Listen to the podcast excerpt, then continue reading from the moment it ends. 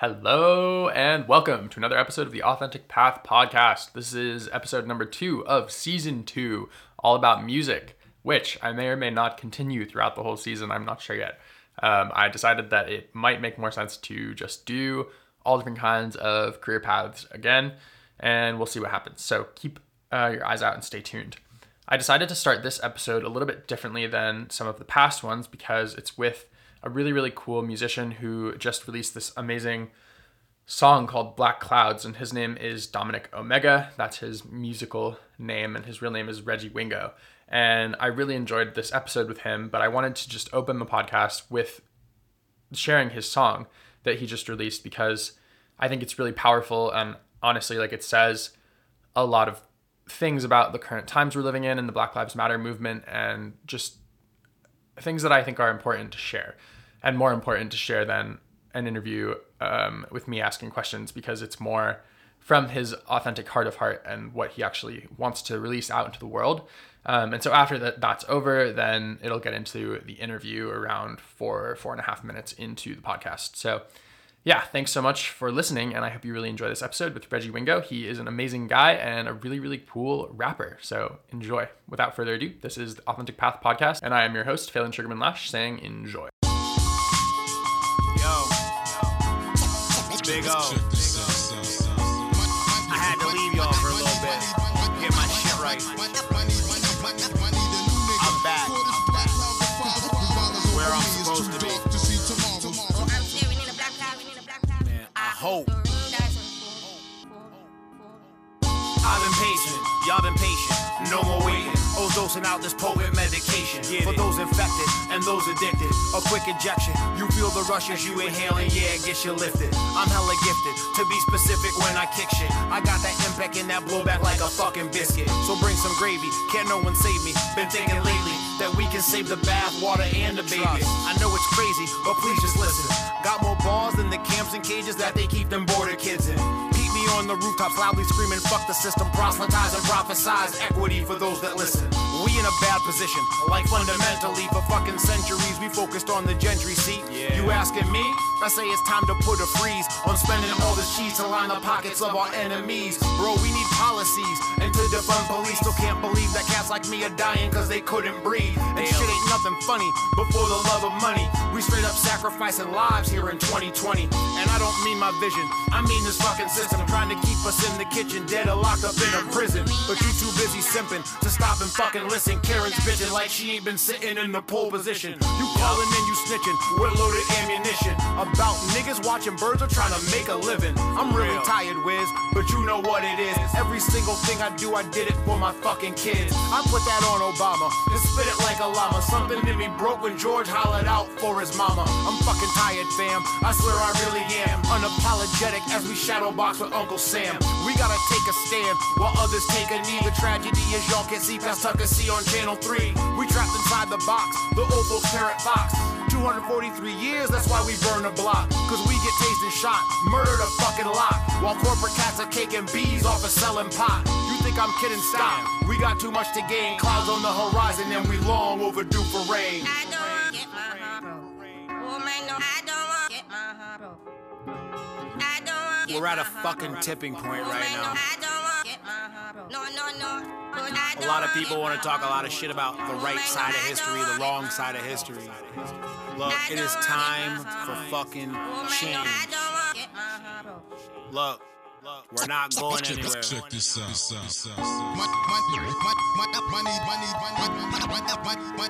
You can either get with it or get left behind.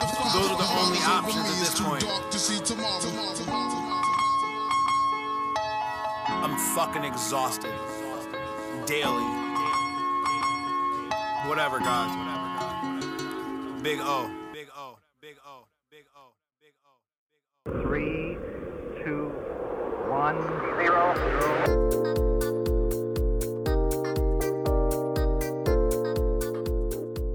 Regi, thanks for coming on the show. Super happy to get you on here and get a chance to hear your story. So, um, just to start out, I love to ask what your general background is and how you got into music. So general background. Um, I was born in St. Louis and lived in Missouri for five years. Like I was adopted when I was super young.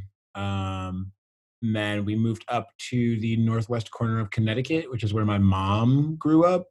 Um, and from there, we ended up in Sheffield um, because I started going to the Rudolf Steiner School.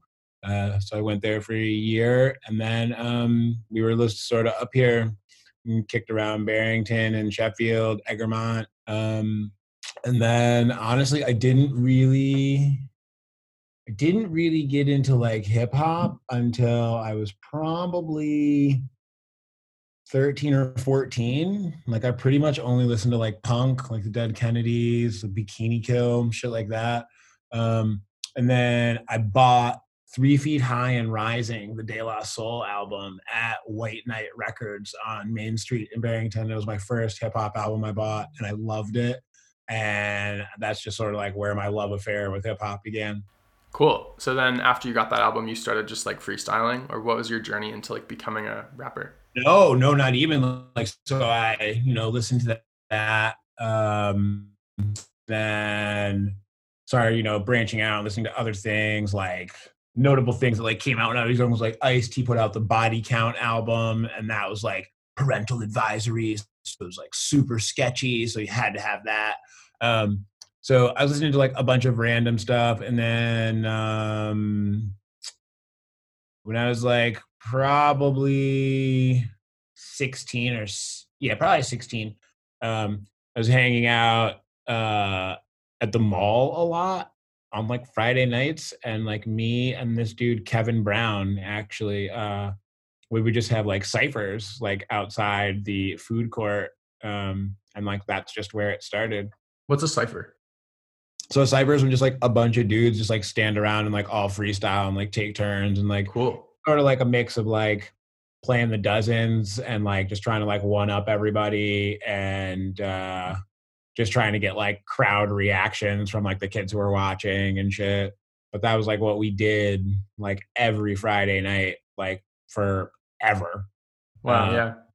And from there I just started like branching out because I was living in Cheshire, um, and I started like just meeting more of the like hip hop kids in like Pittsfield, the breakdance kids and the graffiti kids, and you know we all just started hanging out, and that's that's how I like officially got started like rapping. Nice. So you that was like 17, 18 area of your life? 16, 17. 16, 16, 17. Okay, cool. So then you um, released an album at some point in like 2011. Was that when you were much older? Yeah, yeah, definitely. Okay, so like fill in between that, like those gaps. Oh man! So between those gaps, so much happened. So, uh, so I moved out of Cheshire and came back to Barrington, um, and was in Barrington for a little while, and then I moved up to Dalton actually because I got a nannying gig. So I had like two little dudes that I watched all day, and um, then like when their mom would get home like we would go and like so one of the dudes that i like hung out with like tough as a kid brian brown um, who now has like a red carpet tattoo in dalton like his whole crew was like they were like the five elements kids like the consummate like backpack hip-hop kids so we would like go hang out um, and there was like you know like a breakdance crew there was like a ton of kids who were like djs and producers um, and so like we would like she would get home and like I would like eat and then we'd like peel and we would just go and we would like hang out and you know just have ciphers. Not like not actually producing a lot of music at this time. Like I was like I was just like a freestyle kid for probably, you know, four or five years or whatever. And then when I moved back down to Barrington, um, I linked up with my homie Trax, uh, this kid Pablo Zukowski, who was like my first like real producer like we like did like substantial amounts of work together um and we recorded an album with uh my cousin q like who goes by carolina black um and we had like a little crew called the noble gases and we made this amazing album called diamonds are for suckers um that never came out because like back then it was like definitely not it was so much harder to like put out stuff independently then. Um, you know, so it's like, you know, you're three, 17, 19, 8 year old kids. Right. There's like Yeah. no Bandcamp, no No, like, yeah, no distro no kit. SoundCloud. Oh, Yeah. Yeah. So it's like you'd have like a thousand dollars to like fuck with CD baby and like get physical copies of a CD, have space for a thousand CDs. You know what I mean? Like all these things. So we had this album sitting around um, that we just didn't put out, but we were doing shows. We were like doing a lot of shows. Like we did Helsinki. We do like we've done the bandstand. We did like there used to be like a old gym over by Riverbend. We did shows there. We did shows at Searles, like whatever. Um, then um, Pablo actually introduced me to uh, the archetype, uh, who's from Alford. Um, and so he and I started working, um, and he and Q started working um, like independently. Um, and this is like back when his like label was like grade A productions. Like he was still in college. Um, God, so long ago. So then, um, like we worked with Janos for like a year and a half or so, and then he like bought a spot in Boston um, that is now the Bridge Sound and Stage, but it's like this old like like this studio's got some history. Like it Cool. used, I can't remember what it used to be called. I want to say like maybe Apache Studios or something like that. Um, but Yosh signed us to the label, um, AR Classic, and that's when um, you know this like that's like the beginning of the process of like this moment in time coming out. And then we also he had a couple other artists that he was working with, uh, vice versa, and Fran P.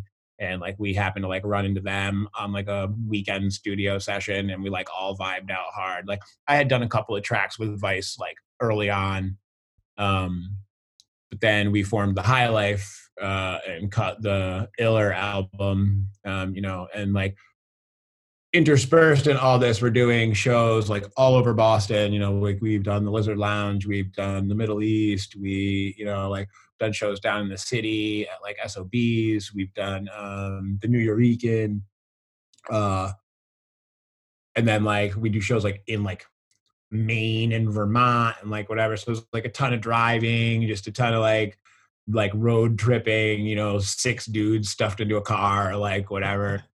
Um, but yeah, that's like kind of how it started. So like when this moment in time came out, um, it was like I had I do this thing where I like have these babies and then like stop rapping because babies take up a lot of time and energy and Yeah. stuff. So I've heard. Yeah. um, so I had like, like I had stopped doing shows. Pablo had moved to the city. Q was still like rapping with like Drum and like the Nostalgia Boys. Um, but I had stopped because Athena was born.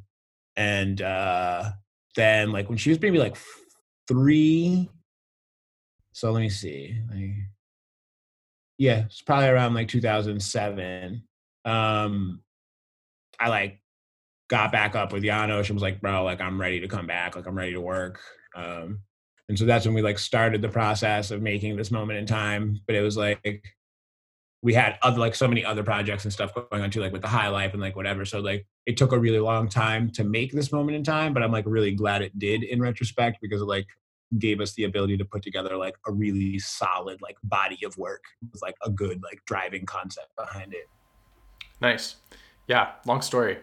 Um, what what did it feel like when you first got signed? Uh, and like, how did that change your perception of yourself as a musician to like be a quote unquote like professional, or did you already think of yourself like that? it i don't know man. Like we kind of already thought we were pro and like because we were signed to like a small label like i think i would have felt different if we got signed to like interscope or something. But it was like i didn't have any of the like trepidation or anxiety around getting signed that like was kind of an undercurrent in those days because you would hear these stories about like dudes getting in advance and like blowing it and then like getting shelved and like never putting out an album and like blah blah blah blah blah but because it was like a homegrown kind of thing and like I knew everybody, you know what I mean? And like uh archetype and his partner Owen, you know what I mean? Like I've known them forever and it's like it was obvious no one was gonna try and like screw you or like anything like that, right? So like felt good um to get signed. And it was like it was dope because like AR is like AR is like a little family, like really, you know, it's like very like not corporate at all. Like Janos like does his thing. He like takes care of his artists. He's like really attentive to like artist needs. You know what I mean? Like, and he's like his work ethic is bananas. Like the kid is a worker for sure. Um, so it was like it didn't really change my perception, um, but it definitely did like elevate the profile because we started like opening up for like bigger name dudes. You know what I mean? And like started to be like the high life started being like you know top build at shows and like whatever. So that was like a a good feeling. Cool. Yeah. Um, i want to dig in a little bit to like what your inspirations were to rap and to be a musician um, over the years because you started when you were 13 14 when you first like heard this album. And then at 16 17 you got into more like freestyling and we're doing the ciphers. And then as you got older you know going out touring starting different bands and groups so how did your like inspiration to to be writing change as you were younger and then got older? So like when I was young, like I actually used to like like beef with Pablo like a ton because we'd like have studio sessions and you'd be like, all right, so we're gonna like write this song. And I'd be like, nah, bro, I'm just gonna freestyle this 16 and like it'll be okay. Like I'll make it work. And if it doesn't work, we'll do a different one. It doesn't matter. Um so then like really like him and Carolina Black like really like nailed me down to like, yo, you gotta write. And so like writing's hard. Like freestyling comes like really easy to me. Um, because it's just like it's just kind of once you get in the groove, you just kind of just keep it moving. But like when you sit down and write, it's like you're like, oh man, like this shit's got to be perfect. Like I have the time to make it perfect. Like why not? Um, so it's like my inspiration in the early days, I would say, was like just like being the dopest MC, right? Um, and then like a lot of it too is because like music back then was so different than it is now. And like the dudes we were listening to are so much different than like the stuff that's on the radio now. So what do you like, mean by that? Uh, it's like the like to boil it down like hip hop in like you know from like 93 to like you know 99 2000 or like whatever was in my opinion like grittier and like raw and realer and it was like it was like drug dealer music like the dudes you know who were like thugs and like whatever right? Versus today where it's like these like young cats and like not all of them i don't want to like paint with a broad brush but like by and large it's like drug user music Hmm. It's like in the 90s, like you never would have like put out a song that was like, yo, I like went to the club and did like 14 zannies last night and like what like it just would not have happened. Like dudes would have been like, oh, go home, bro. Like I'm not fucking with you like that. Like right. Um, so that's a big change. I think um value of production has changed a lot too. Like actually craft in production has changed a lot. Like beats are a lot more sparse now. You know what I mean? Like anyone can just sort of like throw down like an 808 and a shaker and then like throw in some like space noises and like bam you got a trap beat and it's like done. Yeah. Like we're not getting like guys like pete rock or like black milk or like any of the like classic producers who like really like were like leaning on like soul samples and jazz samples you know what i mean? And like actually playing instrumentation on their stuff and like so the whole like feeling of it is like a lot more like pre-packaged and artificial now as opposed to like back then it, it was like a very much like organic thing or like organic at least in the fact that like someone was like putting like time and love into like the beats and like whatever. And and bars too like rappers today like it's it's like kind of depressing to me like there are definitely like notable mcs that are like current and are like you know like j. Cole i'm a huge fan. Yeah he's awesome. I am a kendrick fan like a hundred percent like everything Kendrick does, I think, is brilliant and like dope. Like I listen to a lot of Gambino. Um, like so those dudes like are still like they're kind of like the last bastion to me. But then it's like you have like the Lil Yachty's and the like that whole kind of area that like yeah. kids listen to it and it sells records. So I mean it's viable, I guess. But I mean this is just like where I realize that like I'm like kind of like the old hip hop guy, like sitting on the porch rattling my cane at these kids. I don't know. Yeah, I mean, as a as a kid, right? I'm 22. Um, in that genre of like young people, I actually really value the art that like is that has meaning and and makes a difference, and that people are creating for some like reason other than just to like sell albums, right? So like J Cole, his music is so real. Like it just digs into like the meaning of what it is to be black or what it is to like deal with like aggression or all of that stuff. So it's a very different experience to listen to it than like you know some of this the music that comes out today. So I'm like all all for what you're talking about. Yeah. Yeah, and I mean, and like like I said, like there are pockets like in the country, and then there are like definitely like collectives that are like doing their thing, like um like Chance and Chance's people, like BJ the Chicago Kid, Taylor Bennett, Noname, like Noname is I love Mhm. No Name, um, Rapsody, you know what I mean? Like there are like definitely like heavy hitters out there still, but like like by and large, it's like I've watched hip hop like take such a like turn to the left and just like and you can still find like authentic hip hop, but it just doesn't it doesn't get the like push and the radio play that it did like between 93 and like 2000 like the like wu-tang biggie tupac like those years it was like it was like there was like a tipping point where it was like everyone was just like coming so hard like the roots were like banging you know what i mean tribe was still killing it like all these dudes like had just like this level of quality to their music that was just by and large much better than what i think people are putting out now Yeah, totally. So I want to get into something, um, and I want to preface it by saying that like I'm largely ignorant of what it means to like be a black person, and I've been like educating myself a lot recently with everything going on. But like growing up in the Berkshires, being 75% white, partially Asian, I've just like haven't really experienced that and have been pretty privileged growing up. But I know that you uh, grew up in the Berkshires too. So I'm just like wondering what your experience has been with that. And then to tie that into that new song that you just wrote and released about like the Black Lives Matter movement and just kind of like what your experience is with that tied into like creation of music and hip hop and how things have changed and then where you want to go with art in the future. Big question. so like yeah it's a big one um so like another group right like that i used to really love and listen to like all the time was like dead prez and they were like um they were like a super political um like based group uh like their first album let's get free uh actually was probably one of the most defining albums i ever listened to in my like like on repeat in my life.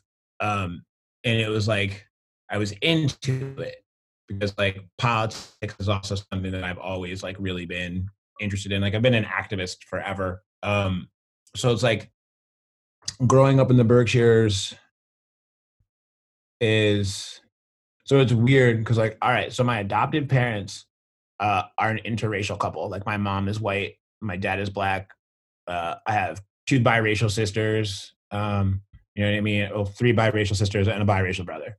Um so growing up in the berkshires being black has been like largely it's kind of chill um but when it's not chill it's extra not chill. Yeah, that makes sense to me. so so like in high school it was like i was cool with like everybody or like whatever or cool with everybody you know air quotes or whatever. Um but it was like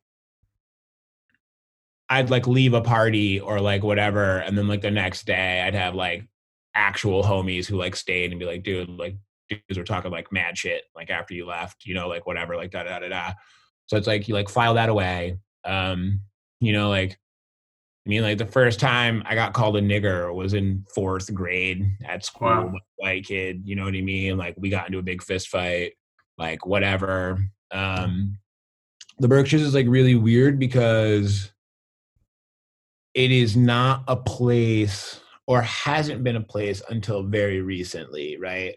Where people are like overtly racist Yeah. right? But it's like you are, you know, X, Y, and Z when you leave, or like da da da da da. Um, so it's like in a way, in a way, I would almost rather live like in the deep South, in like Alabama or like Tennessee, where if like you don't like me because I'm black, you're just gonna tell me like you don't like me because I'm black. As opposed to like smiling in my face and like partying with me for a couple hours, and then when I leave, I'm you know I'm a coon, I'm this, I'm that, like whatever so that's like been a huge part of my um as a kid like I got a lot of fights as a kid, like over some racist, like racially based like nonsense. Um, the thing with the Berkshires is is it's um it's like generational right like no one no one comes out of the womb racist right so it's like these are the things that you are either like hearing at home or like actively taught at home or like whatever um and then like with just the simple fact that this is such a like especially south county um you know there's like only like four or five like black families like in south county you know Right. what i mean Crazy. Yeah. so it's like in any given time, it's like my when I went to high school, like from ninth of the ninth grade through the twelfth grade, there was probably ten black kids, a couple of multiracial kids or biracial kids, and then we always hung out with like the Spanish kids, the Latin kids. You know what I mean? Yeah. Um, so it's like, you know, it was like us 15 of a student body of 720, right? So it's like you always, like, you're always paying attention. You're always, you know, like looking out. I mean, I, I looked out less when I was a kid because I was just more reckless and like, oh, if like it comes, it comes. But like now that like I'm a, you know, grown up with kids and stuff, it's like, I like, like, walk places like I assess. I assess the room. I like look around and I look for like small indicators, you know, like thin blue line t-shirts or like, you know what I mean? Like when we're in the parking lot to park at a restaurant, like I am like checking for Confederate flag bumper stickers and like NRA bumper stickers and like whatever. Um, and it's like a thing you have to do as a person of color, like just to like your situational awareness has to be good at any time because like if something does go down and like police get called, then like you automatically know that you are going to be in the wrong. Like Yeah. Just how the old boy network kind of works out here. It's like Totally. the odds are like dude's gonna pull up and like whoever it is you're beefing with is gonna be like, oh hey Cliff, like blah blah blah blah blah. And Right. Like, hey, cousin. Hey, uncle. Yeah. right. Yeah. So um so yeah. And then like these days it's like I just I, I mean whatever. I I'm okay.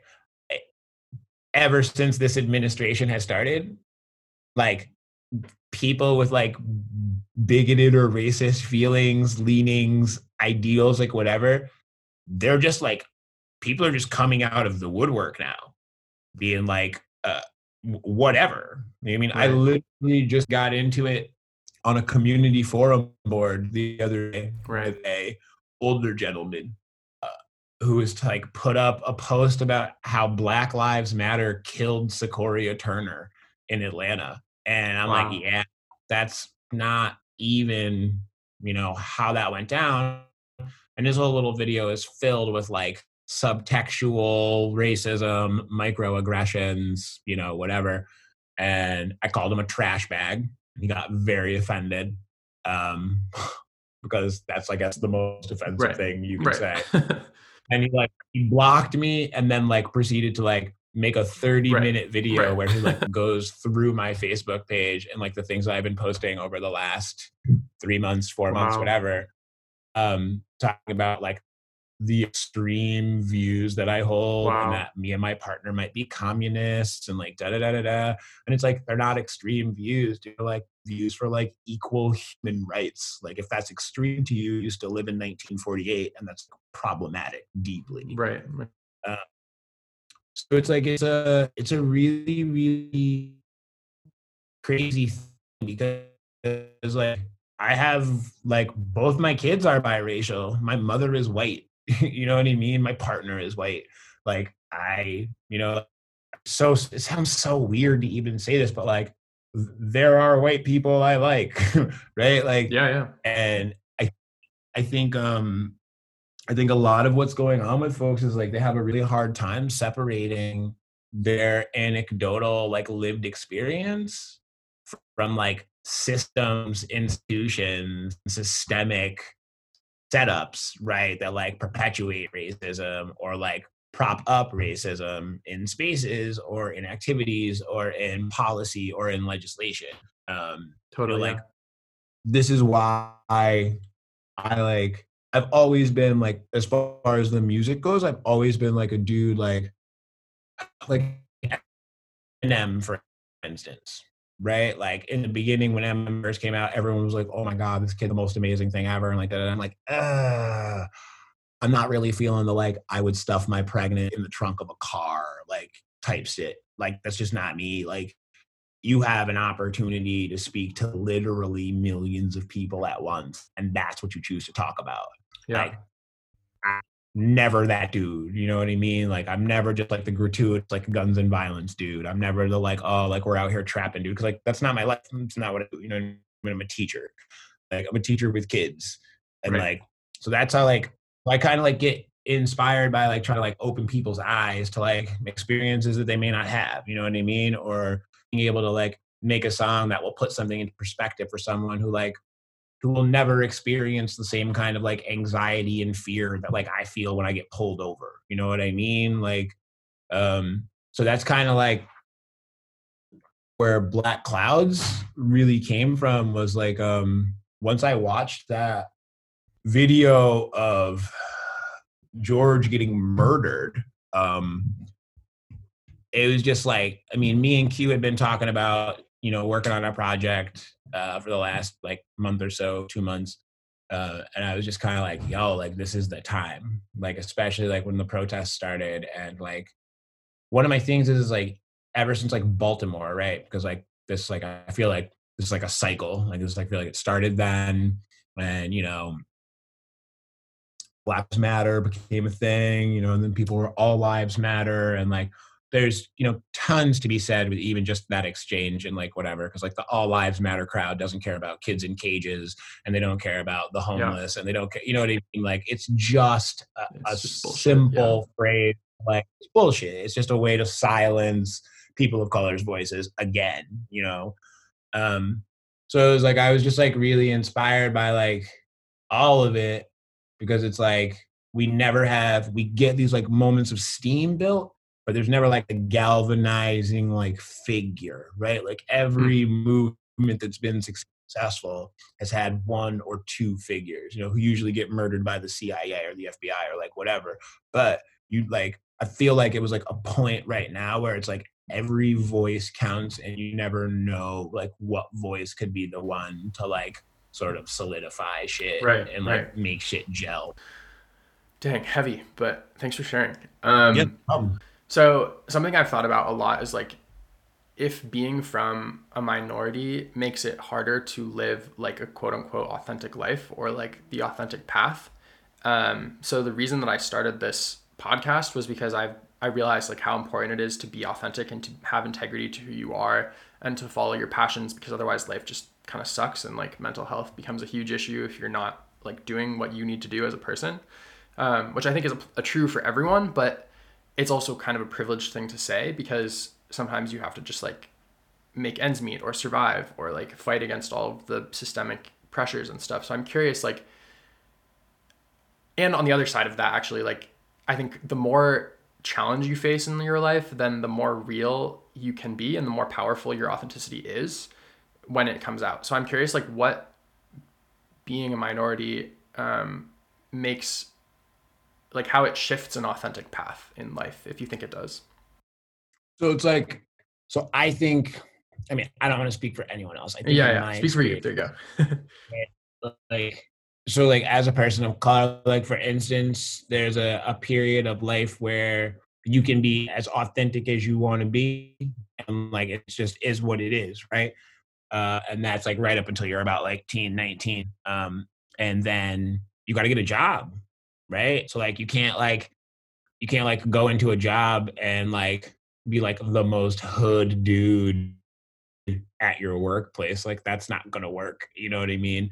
So there's like there's a level of code switching that people of color have to do just to navigate white professional society right?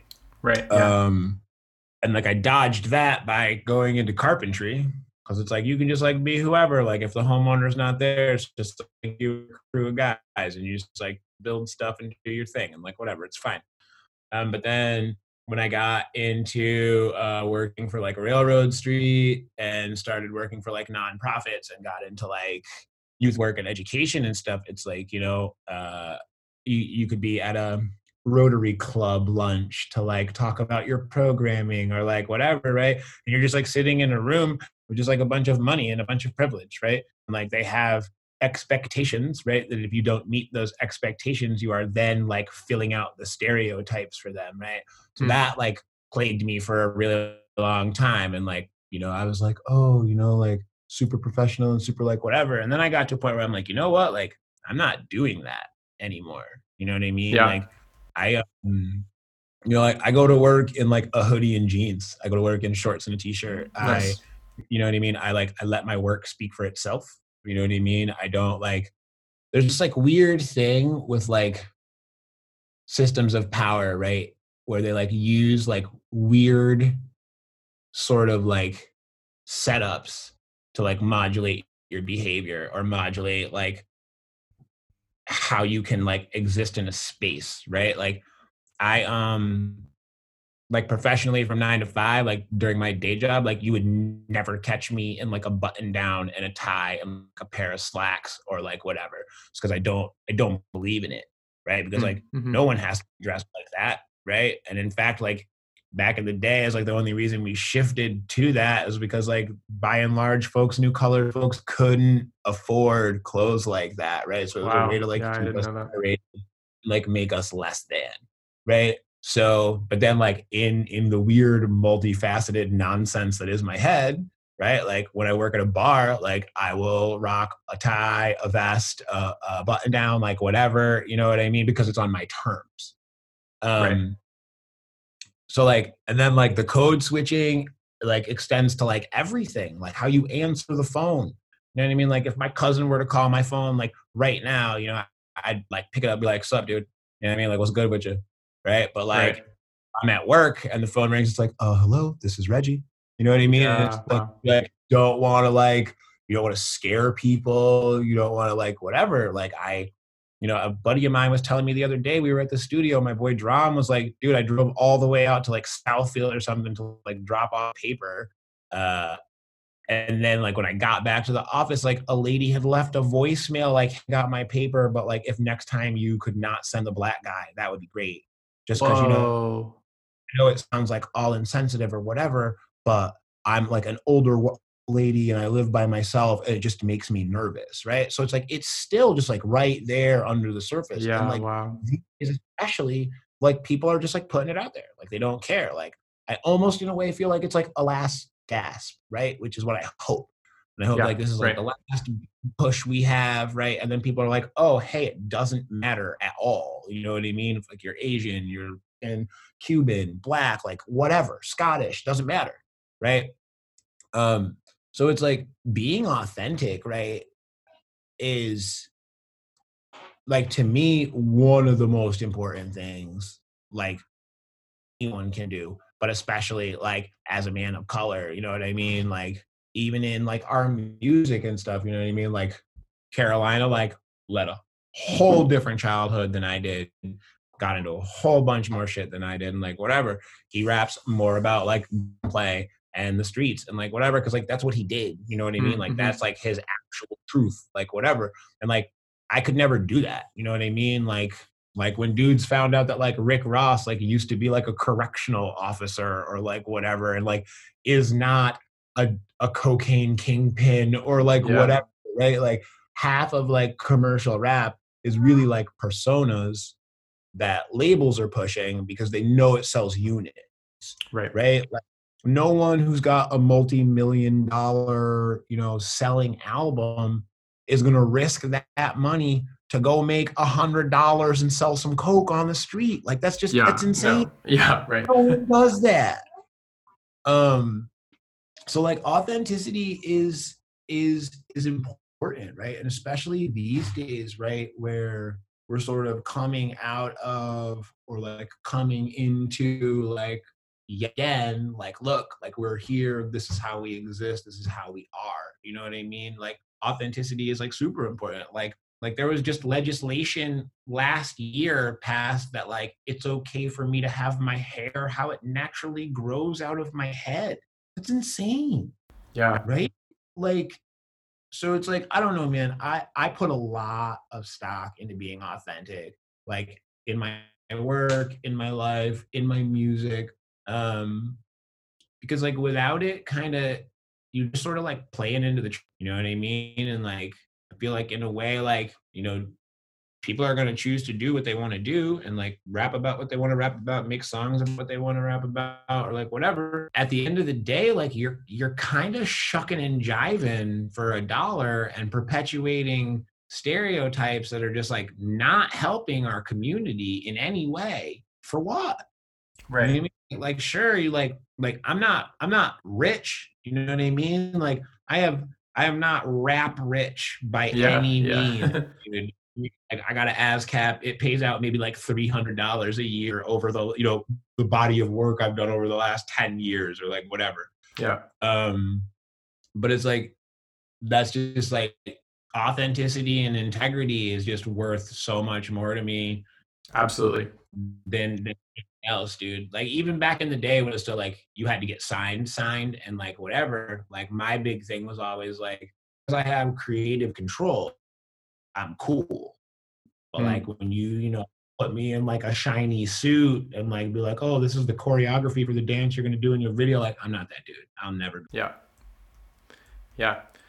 Yeah. So, um, I'm curious about also, you talked about your work, um, at Railroad Street. Yeah. So I think like I, I just did another podcast the other day with a different musician, and he was talking about how he, music for him is kind of like a side project.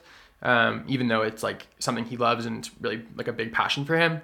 And it seems like for you, you know, you've had kids and you've had to like kind of become more of an adult and less of a like quote unquote adult and less of a like rapper and whatever that means. And so I'm just curious like how you teach others how to be authentic and especially like the kids in the in the Berkshires who go to Railroad Street Youth Project who like need help, right? Like how are you teaching them to be authentic and how are you teaching them to like live their lives in the best ways? Well, so when I was at Railroad Street, I mean, I was I was like probably your age, um, Oh, okay. Yeah. you know, 22. Yeah. 22. Um, and then then I was just like, that's when I was in my like wildest, like, you know what, like, do you like fuck these adults? Like, they don't know, like, they don't remember what it's like to be a kid.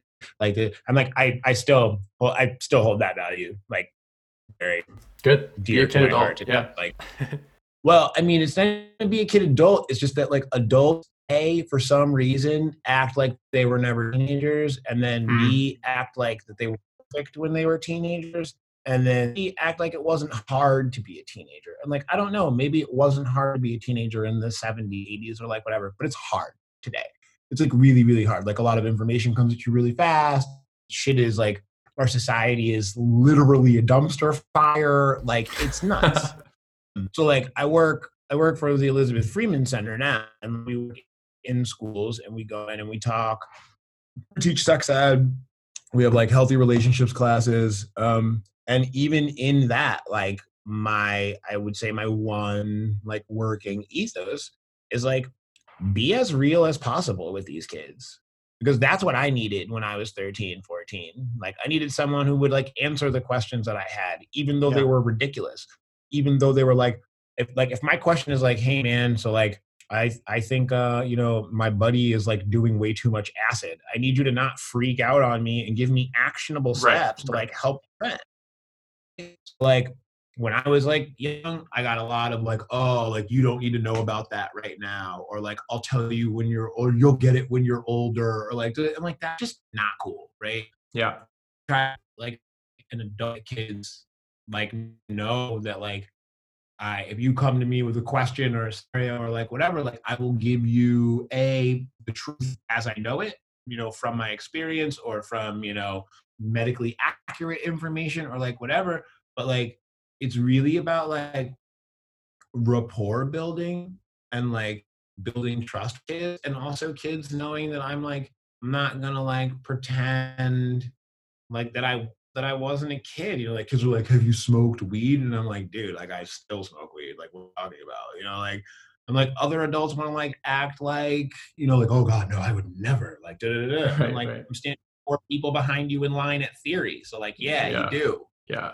Well, I think like I don't know, man. Like teaching kids, like for me, is like less about like like advice or like instructions or whatever and just like give them actual options and being like look I tell you what happened when i did this these were like the way it played out and these are the other ways it could have played out and like whatever you're going to make the choice that you're going to make right like the other thing i know about teenagers is like the first time you tell like a teenager like don't do that or like whatever when i was a kid i'm like oh so it must be amazingly fun and you don't want me to have fun i'm going to try that as soon as i possibly can so like i'm like i can't stop you from making risky decisions or like i can give you enough information to make them as smart as possible Totally. Yeah. So, what advice would you give to someone, let's say they're like 19, maybe like in their first year of college or something, and struggling with what do I want to do with my life and who am I? Like, what would you say to that person? uh, I would tell that person that they have all the time in the world to figure out who they are and what they want to do. Because that's honestly one of the things that's so crazy to me is, is like our schools, like the way we are teaching kids and the way we are subtly pushing mm-hmm. kids to thinking that the only way to succeed is to go to a four year college and then get like a corporate job and make a lot of money and get married and have 2.5 kids and like whatever. Like, dude, that is literally like one lane of success. Totally. There are so many more out there. And, like I look at like, you know, you like look at Chance, like Chance like did not sign to a major label, like whatever, is now this huge artist, has all this and he's did all it's like the content he wants to put out and like whatever. I bet at 18, Chance the rapper, okay, so when I'm 25, I'm gonna start a publishing company and like Regi cut out here, but he was talking about the modern definitions of success and how they're so, so, so, so narrow. If you don't make you know six figures in a year and have a second piece of property somewhere and like da da da da, da like you're not not successful. You're just like not a corporate stooge. You know what i mean? Like you can be perfectly happy and successful and content with like a small home and like a beat up car and like a job that you love and like you make music on one day on the week kayaking and fishing with your buddies on sundays and like da, da, da, da, da. Maslow's like hierarchy of as long as you're getting all of those things right you're successful right Yeah. because like like it i guess i guess if you like want to fully prescribe to like capitalism then like yeah you won't be a success unless you're like an investment banker a lawyer a doctor you know whatever and cool. If that's for you that's for you. Not for me personally um you know even like dude i do nonprofit work. I could do a hammer for like $30 an hour $35 an hour but i don't because it doesn't make me happy. You can only frame so many Yeah. living rooms that you live in before you're like oh we built a 2.7 million dollar house this year and like nah you know what i mean? Like it's just like i'm not in any way shitting on carpenters. Boys i love you. I know how hard it is. I know how ridiculous it is.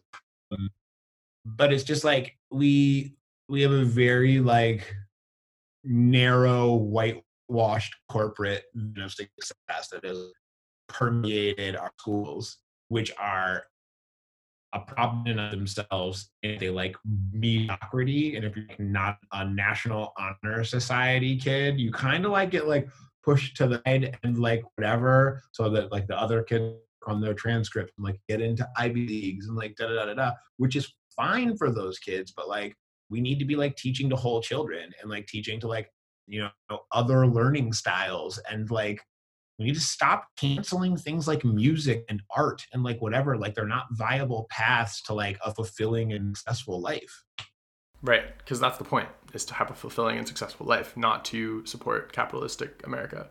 Right. Right. Yeah.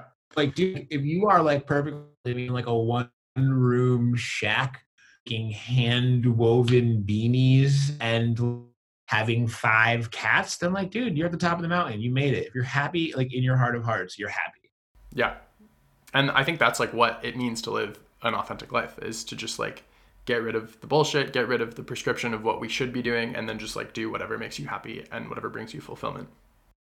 Yeah. Agreed and i think there are like there are a lot of stumbling blocks to that you know what i mean like i've got like For sure. to feed You know I mean, I've got bills to pay and like whatever. And like as much as I sit here and shit on capitalism, I sure do go to work every week so I can get a paycheck every week. You know what I mean? Like whatever. But you know, eventually, like my kids will move out. You know what I mean? Like I will age out of being able to be like relatable and fun and cool to kids. I'll just be like another grumpy old black guy. You know what I mean? And like that's when like I will find what actually fulfills me, you know, and if like like making music and fishing and riding my motorcycle and like working some like job that just like Yeah. So how did just almost we're gonna wrap up soon, I think, but I'm curious like how having kids has affected because you just talked about this a little bit, like affected your what doing authentic life means to you. Because I think that like from what I've heard, you know, I have two parents who have two like separate families with little kids and like for both of them I think that when my siblings were born, what life like the purpose of their lives just changed, right? Um, and it was very much more like kid focused. So, like, has that been the same for you, or are you like still into like your authentic path, or like you know why not try and balance them? You know?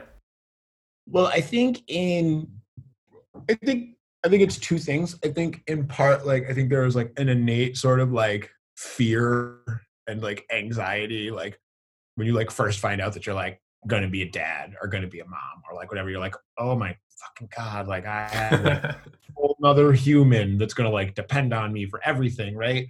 But then like it it changes, man, because like they just become part of your authenticity, Hmm. right? Because like I've got you know two daughters and a son, um, who are like it's my job to make them or facilitate them being the raddest humans they can be, right? Totally. and that like judgment free you know what i mean like i don't i'm not a parent who's like you have to go to college you have to go to college i'm like whatever you want to make you happy is what you want to do that makes you happy right so like i think i think kids don't necessarily change your authentic path i think they like enhance it they certainly alter it a little bit you know what i mean like if it was like a straight 90 degrees like maybe now you're at like 78 and you're like breezing off over here for a while but then as your kids get older, you find that you can make that time again to like have the authentic pursuits. You know, like my son is going to be tomorrow actually, um, and he's starting to get more independent. And you know, my daughter, my other daughter, is, is she's going to be seven. Um, so now it's like you know i i do feel like i'm in a spot where i can take one or two nights a week and like go to the studio and like get up with jackson and drum and like q and like whatever um without it being like not like noticed but like without it being like detrimental to them you know what i mean? Because like they require a, a ton of time and a ton of energy and a ton of attention and a ton of love and like and I'm glad to be there to do that for them. You know what I mean? Um, most of the time, I think they're really rad. Um, but it's like it definitely. I mean, uh, who's my oldest? She definitely changed a lot, and I, I often say it's very possible she saved my life. Like because you know in the in the shire it's like there's not really much to do so it's like you go to work and then you like just get hammered right so it's she came right in the middle of that for me you know like 23 when i found out i was pregnant with her um so it had been like two years of just like a nonstop party um and then she came along and it's like you think it's going to be so hard, but it's not. I just like cut all of it out. You're like, you know, like your boys call you on like Wednesday night at like 10:30, and they're like, you want to like go to bogeys and shoot darts, and you're like, bro, are you kidding me? Like I just got her down. I have like not sat down in four hours. Like I no, I'm good. Like, Hmm. and a lot of it, like a lot of it goes away, man. Like a lot of like the social circle that you have before your first kid you know what I mean? Like you find out who your true ones are, right? Like Yeah, those are the folks. yeah. Hey man, can I come over at like four and like hang out with you and your kid and like whatever? Like those are your homies. You know what I mean? Like the dudes. oh, I haven't seen you in forever. Like, what happened to you? You fell off the face of the planet. Like, yeah, bro, I'm a dad. Like, I got shit to do that does not involve you and 30 beers in five hours. You know what I mean? Like, right. so it's, I mean, my kids are, um, my kids are amazing. And my kids make me want to do better at everything that I do, right? Like, because I think that's just how it works in a way. And then, you know, you have like, you want to try and do better than your parents did. You know, like all the things that like you didn't like about your parents, you're like, oh, I'm never gonna do that. Like, da da da. But like, you're gonna do some of it. Like, I'm slowly watching myself like become my dad as I like amass a garage full of tools and stress about my lawn and like projects around the house and shit and like whatever. Um, but it's like not so bad. You know, like it's once you're in it, it's way less scary than it is. You don't know like what you're doing any more so or less so, but it's less scary. Cool. But I think it's but I think it's easy to maintain like your traje- like your authentic trajectory. Um, you just may have to put it on pause for a little bit. Right. Cool. So I always ask at the end of every podcast uh, what authenticity means to you. And we've already touched on it, but just to get it out there. authenticity to me means showing up as the most comfortable version of you in the most uncomfortable circumstances. Whoa. That's sweet. I've never heard that. That's awesome. Cool. Like I I think like if I had to boil it down, that's what authenticity means to me. That's such a good answer. Yeah. Go somewhere and just like calmly and confident be you, even if inside you are freaking out, Yeah. right? Yeah. you can just like be like, you know what, like it is what it is. We're here. We're gonna get through this. We're gonna make it. You know what I mean? Like that is authenticity to me. Dude, love that. Such a good answer. Cool. Well, Regi, this was awesome. Um, thank you so much for coming on. Before I let you go, is there a place or are there places where people can find your work? Uh yeah. Uh Dominik Omega, D O M I N I K.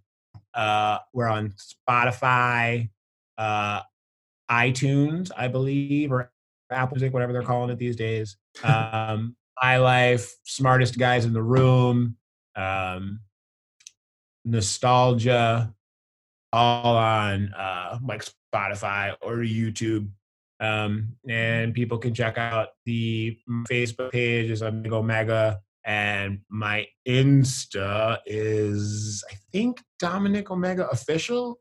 I think so. I'll link it in the show notes too. Awesome. Cool.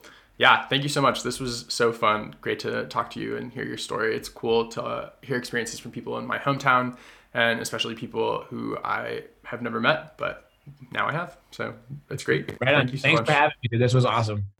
I hope you guys enjoyed that episode of the Authentic Path podcast with Regi Wingo. I definitely liked talking to him and I learned a ton and was able to expand my own mind and my own points of view on authenticity and what it means to be a person of color in today's world and how that affects the struggle of trying to live a life of authenticity, but also how it makes it so much more important to do so. So, yeah, really valuable episode to me, and I'm super, super grateful to Regi for coming on the show. And um, yeah, just I really hope you got something out of this and that it's made a difference in the world because that's what we're all trying to do these days. So, have a great rest of your day, and I'll see you next week for episode number three of season two. Thanks so much for listening, and this is your host, Phelan Sugarman Lash, signing off for now. Bye.